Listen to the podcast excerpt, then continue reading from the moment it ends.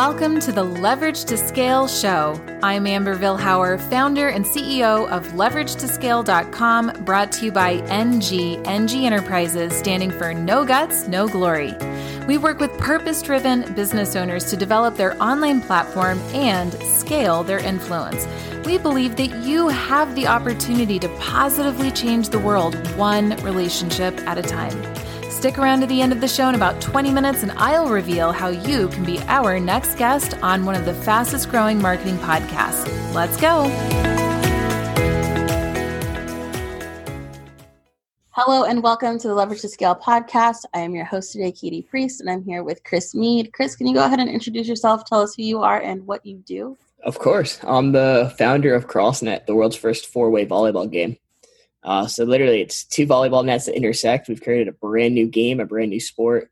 Game to eleven, win by two, spike, slam the ball down, try to like eliminate your friends, and it's just going everywhere. So really, really cool to see how much growth we've had in three years, uh, and starting to expand nationwide into a ton of your favorite retail stores. Wow, I mean that's like really cool. Um, why did you get into that? Like, what's the reason you decided to like take volleyball and like make it your own? Yeah, I never grew up playing volleyball at all. None of the founders did either. And uh, we simply had a cool idea one night and we thought, had anybody made a four way volleyball net? And we Googled it. It was too good to be true. We assumed it was going to be those moments of like, oh man, there's already 30,000 businesses doing this. Right. There wasn't one. Um, and we're like, why not us? So the next day we went to uh, Walmart. We got badminton nets, rigged them up together texted all our friends. We're like, yo, show up at the house at two o'clock. We're going to play. And that was it. That was all the proof of concept we ever needed. So, I mean, that's like really cool. So, you know, every entrepreneur has this like moment where you're like, okay, for you specifically, right? One night you guys are like, is there a four way volleyball net? The next day you rig it up together. And then somewhere down the line you have a business. What was that moment for you? Where like, wow, this is really something that we were thinking about one night, and now it's like my actual business, and this is what I do. Yeah, fortunately for us, our our found, co-founder Mike, he went to engineer school, so he was an engineer. Um, so normally, you get into that point when you're trying to be an entrepreneur, you have an idea, either a have to source it out to have somebody create it for you because you don't know the technical like the the, the framework of it, or if you want to build an app, you're probably not smart enough or don't know how to build an app, so you have somebody else. So that's where money is like invested right away.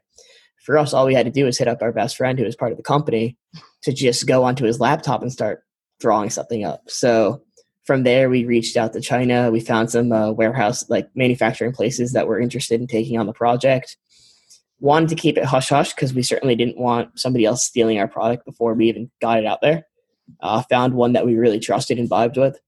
And we literally pulled out our 401ks and all the money in our bank account and quit our jobs and said, let's just take a chance. If not, we could always go back to our real jobs. Right. And um, what was that like risk like, you know, to take out your 401k, to take out all your savings? Like that had to be like a really kind of almost scary decision. Oh, yeah, of course. I mean, I was working uh, as a sales executive at Uber. So I was working at the Uber headquarters in New York City. Uh, I helped launch Uber Eats in Boston and Rhode Island. So I was making a gr- great living, making well over six figures, like pretty happy. Uh, but essentially, it came down to the 45 minute commute on the train each way, cold calling, getting denied all day long. It's like, how long are you going to do that? And I was 24 at the time, and I was like, there's no way I'm doing this till I'm 50 or 60 years old. Like, I can't keep doing this. So we had this cool idea for the four way net, and we said, why not? We were all college educated. Uh, my brother was still in college at the time. We're like, we could always go back to our normal nine to five if this doesn't work out. Let's save enough money for to live for six months or so, and hell, if it doesn't work out, it doesn't work out. We'll, we'll go back, but we'll be fine for six months or so. And thank God it just kind of took off. Wow. Um, you know, this was, you said you started three years ago, you know, and it kind of started as like, I'm assuming like as fun, just kind of like joshing around, like, hey, what was this going to be like? You know, you're three years down the road. What motivates you to keep doing this every day? Yeah, I mean, right now I'm working with partnerships with Dick's Sporting Goods, uh, a ton of different retailers. So we're we're in Dick's Sporting Goods right now, Academy, but it's uh, it's August right now, and I'm talking about spring 21 of right. next year, already planning inventory for the stores. So like that's motivation in itself. Like having meetings with buyers who three years ago would never even respond back to my emails, to now I'm right. talking to them once a week about how does my products fit on the shelf and in what location on the shelf. Like it's crazy. So yeah, more than enough motivation. Right. That's amazing. I mean, that's crazy yeah. to be like, wow, we were literally talking about this. And now like I'm talking to Dick's Sporting Goods about where can my product fit on your shelves. Like that's really cool. And we're talking about these really amazing moments, but obviously there were some hard moments and some challenging moments. And what were some of those for you when growing this business and how did you guys kind of overcome that? Yeah, well, we uh, we bootstrapped the whole thing ourselves, so we never took outside investment. Uh, and that was definitely tough because there's times where we could have definitely gave away equity or went to a bank and had a terrible interest rate as just a bunch of young kids. Um, so we we had to like kind of swallow our pride there. We'd be selling a lot of nets, but we wouldn't be paying ourselves. We didn't pay ourselves for over 18 months. We didn't get a single dollar. So I'd be like hustling on Upwork, like making me and my girlfriend had a little side project, like a little agency. and we were just like building CrossNet and building websites for random strangers online to like pay the rent. So oh yeah, it definitely wasn't easy. All the other guys had to do something similar, and uh, and now it's the our biggest issue is finding enough cash to plan ahead for all the inventory. Because it's one thing to buy inventory to sell tomorrow, but it's forecasting for spring of 21 or Black Friday that's coming up. And with COVID, there's no there's no playbook for this. Nobody knows what's going to go on. So we try to be ahead, but how ahead can you actually be? Right. Especially, I mean, yeah, this year has taught us that you can plan as much as you want and it still won't go anywhere near what you thought it was going to be. In growing your business, and um, let me, I want to clarify with you, this is your first business, correct? Uh, I mean, yeah, I've had like little entrepreneur side hustles, but this is the first one that I'm on a podcast talking about. okay. So, in this being kind of one of your like first really like gung ho businesses, um, were there any like teaching moments in this? I mean, you know, we're talking about engineering, manufacturing, getting it out to distributors. Like this, there's so much in this process. Were there any like kind of teaching moments in that? Oh yeah, I mean this episode won't be long enough to go through all that, but essentially, like one of the biggest things for us was being smarter about packaging. So don't buy packaging when you're first launching a product. Don't buy too much packaging just because of a price savings. Never, I mean, price savings are great, but if it means buying fifty thousand of something instead of one thousand, like be smart. It's not worth the 20 extra cents because you didn't need the boxes in the first place. And things always change. Products change, descriptions change, ingredients change. So be smart about that. Um, little things like the brown box that you ship out to UPS that you put your product inside, get that from China too, or get that from wherever you're outsourcing. It's going to be cheaper overseas than it is here. So you'll pay a premium domestically than you would internationally. Right. As much as you want to support American business, like if it's going to be 35% cheaper in China, you should probably do that for your business. So, um, little things like that, uh, just outsourcing stuff. Don't bring on full time hires when you can't afford them. Don't bring on full time hires if they're just going to sit there. Uh, use freelancers a couple hours a day instead of eight hours salary, like all little things like that. Great. Yeah. I mean, those are all kind of like hard lessons to learn. Um, you know, you just mentioned like 2020 COVID 19 has really affected a lot of businesses in a way that's like kind of very interesting and some really do adapt. How has the past year been for you growth wise? And is there anything you would have redone in this past year? Uh, redone would have been, I guess, have more inventory. We had inventory for about two or three months, but uh, we sold through about two or three months of inventory in about seven days. Oh my God. I mean, yes. congratulations. I mean, yeah. that's cool. G- good problems to have. We're having all different problems that I didn't even know existed, but uh, just trying to keep the supply chain alive. We pretty much since COVID started, we've sold 500% more than we ever expected every day for the last however many months COVID's been going on for now. So it's like a week or two of crazy sales is amazing. And you're like, yeah, we're making a ton of money. But then it's like reality hits like, oh, we're actually out of product. And it takes 90 or 60 days or whatever many days it takes to get the product to America. So how do you deal with that? So those are the problems we're dealing right now, which are really fun. We're uh, proud to announce we're back in stock on our website finally. we're shipping within 48 hours. Uh, we're landing over 30,000 co- units to the country every single month. Wow. So yeah, it's uh, it's really cool to see how, how much it's scaled so quickly. I mean, yeah, that's amazing. I mean, that's really cool to see that it's grown that much. And I mean, yeah, it's kind of it's kind of like a double. It's not like a double edged sword. but It's ironic. Like, you know, everyone's stuck at home, so now my now my like sport business where like you can play this game at home takes off because Absolutely. that's where everyone's at. Yeah, it's a blessing and a curse for sure. Uh, but it's it's cool to see how. Uh, I mean, just for myself, my little balcony out here in Miami, like when I get outside for thirty minutes or an hour, like that's the best 30 minutes of my day and that's what what families are kind of experiencing with crossnet so they have the net right. set upside they get off of their their zoom calls or their phone and they could just go and have fun so it's really cool that we're able to do that for people I know that's like really cool. Like that's kind of like a added benefit of providing this like really cool invention is like this like outside time for people when we really didn't realize that that's what we needed. Yeah. So you say you said that you've been around for three years. Where do you see yourself in the next like say five to ten years?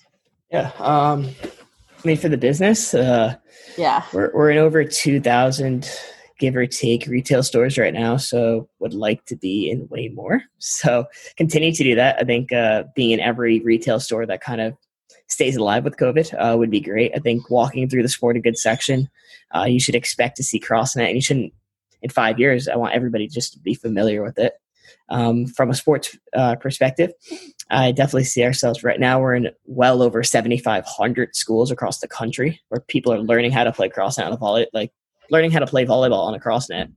So becoming a staple in a physical education classroom is absolutely the goal. Um, and it's to a staple, I mean, like you just expect to play volleyball on a cross net, not like, oh, my teacher got this product off Instagram. Let's try to use it. Like this right. is a recreational tool where people learn how to play volleyball on. So that's right. that's really my uh, my main objectives right? Almost like how we all talk about, like, yeah, remember when we play like handball or whatever? It's gonna be like, yeah, remember how we played crossnet in school? Like, it's hmm. that.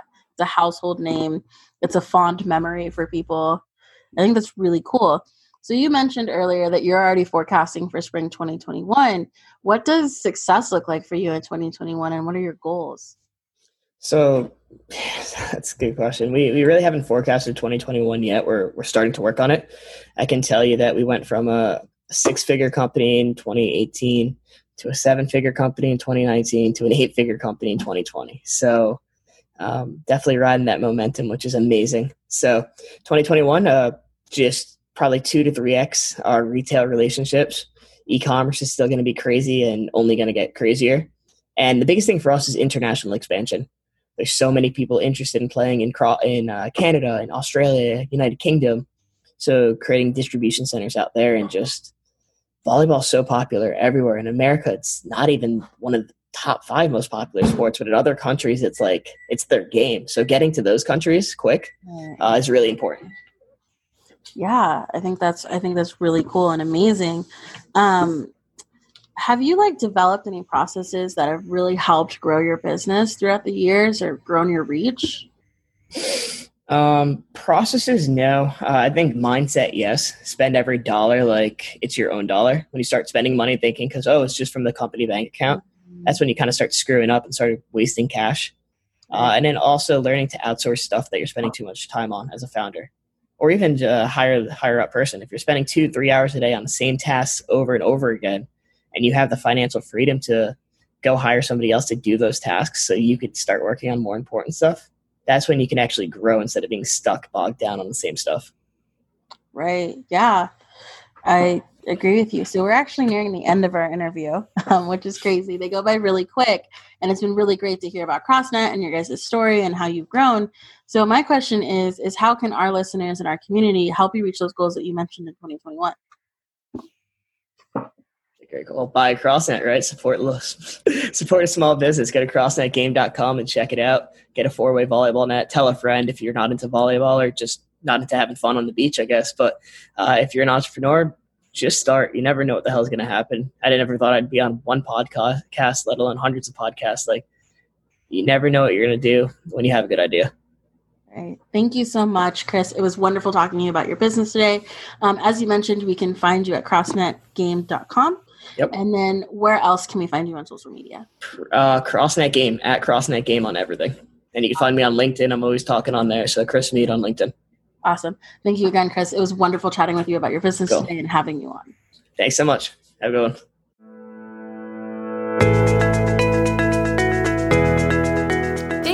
So much for listening to the Leverage to Scale show.